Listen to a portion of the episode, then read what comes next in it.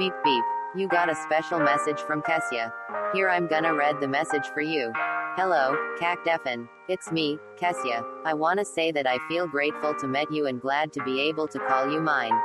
I want you to know that I appreciated for all the effort you put in for our relationship. Thank you for accepting me as myself without demanding anything. All the love and affection you gave me meant a lot to me.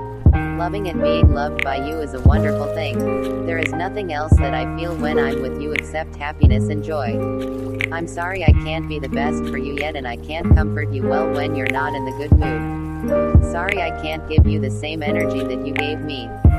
One thing you have to know is that you are the best boyfriend I have ever had. Happy first mensive, Kakdefan. Ayabadu.